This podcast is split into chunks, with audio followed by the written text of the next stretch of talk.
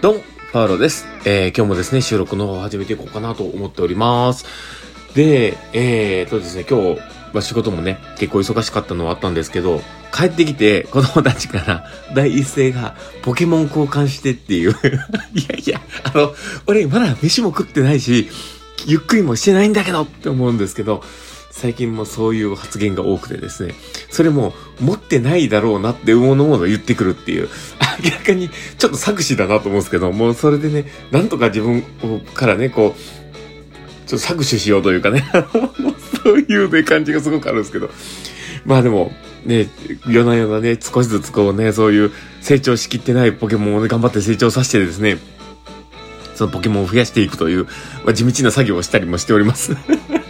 そこでね、ね、ちょっとね、親としてのね、威厳を保とうというね、変な、変てこりんなこうエネルギーをね、使ってはいるんですけど、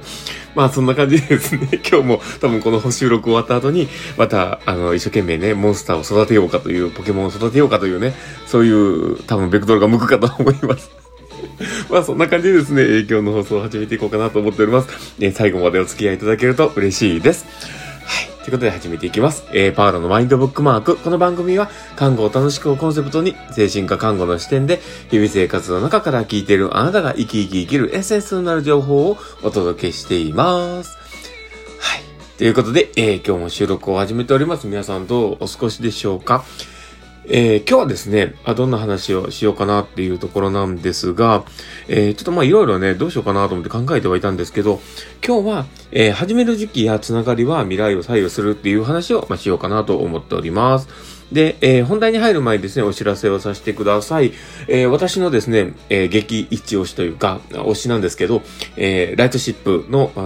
楽曲の URL 貼っております。ので、もしよければそちらの方も、えクリックしてもらえると嬉しいなと思ってます。で、2曲貼ってるんですけど、メガネ三日月っていう曲と、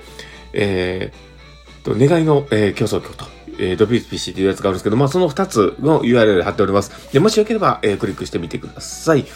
はい。で、あとですね、うちの、えー、オンライン研修会の URL 貼っております。で、もしよければそちらの方もクリックしてみてください。え今反映されてるのが正しいものかわかんないんですけど、とりあえず、えー、クリックしてもらったら、えそちらのウェブページの方飛びますので、もしよければそこからですね、えー、フォロワーになってもらったりとか、えー、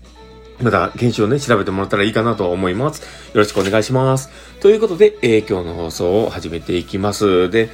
えー、まあ僕がね、なぜこの話題をね、選んだのかっていうところもあるんですけど、まあそのね、あのー、まあなんでこれかっていうとですね、未来って意外と、あのー、振り幅って限られてるんだろうなとも思うんですよ。っていうのも、あのまあ映画とかであるようにですね、本当にこう、何もお金のないところから、一攫千金を、がで作っていけるような、シンデレラエピソードじゃないですけど、ああいったものって、まあなかなかないとは思うんですよ。で、実際自分たちがあるこの未来って考えたときに、やっぱり周りの環境とか、そういったつながりっていうものの中から生まれてくるものだなとは思うんですよ。で、最初のそのつながりって、じゃあ何からできてるのかというと、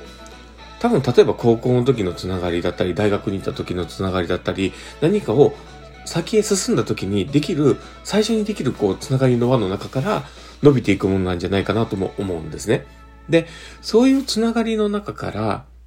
あ、この人たちと繋がっておくといいかなって思えるような、そこでクリエイティブができそうなメンバーに多分接続していってるはずなんですよ。で、えー、ましてや、えー、その、自分の中で、あ、この人たち嫌だなって思う人たちと無理くり付き合うってことはまあないと思うんですよ。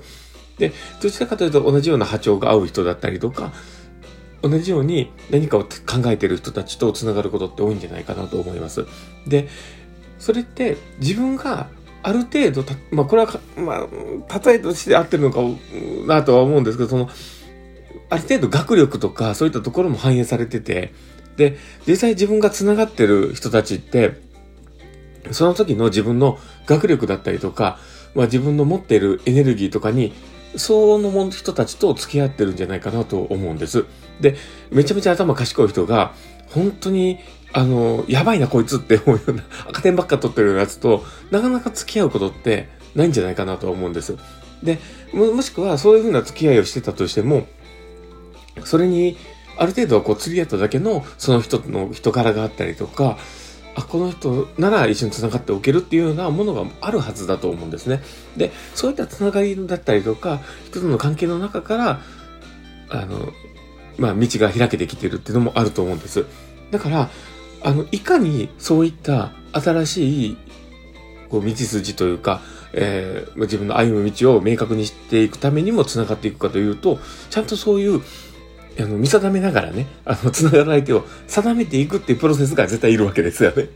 で、だけど、それって、あの、自分たちの見ている目の中って、ごく一部しか見えてなくて、で、えー、そこが、えー、例えば神様のようにね、こう、何もかもが見通したように、相手との関係をこう見ていけるわけではないんだけども、ただよく一番見える、こう、なんていうの、その指標として言われるのが、やっぱり学力だったりとか、えー、行ってる学校だったりとか、えー、やってることだったりとか、えー、その人が代名詞として持っているものに、やっぱりフォーカスを当てると思うんですね。だから、あの学校の行ってる間は、ちゃんと勉強して、え上のね、ランクの人と繋がっていくっていうのが大事だよねっていう話を言ったりとかすると思うんです。で、例えば、えー、Facebook の創始者とかであれば、そういったものを、ちゃんと明確に作れるように、Facebook という、あの、SNS を作ったっていうのが明確にあると思うんですよ。だから、それより会の人たちと繋がらないように、えー、自分たちの、えー、コミュニティの同じ同レベルの人たちと繋がれるように、ああいったものを作られたということを考えたときに、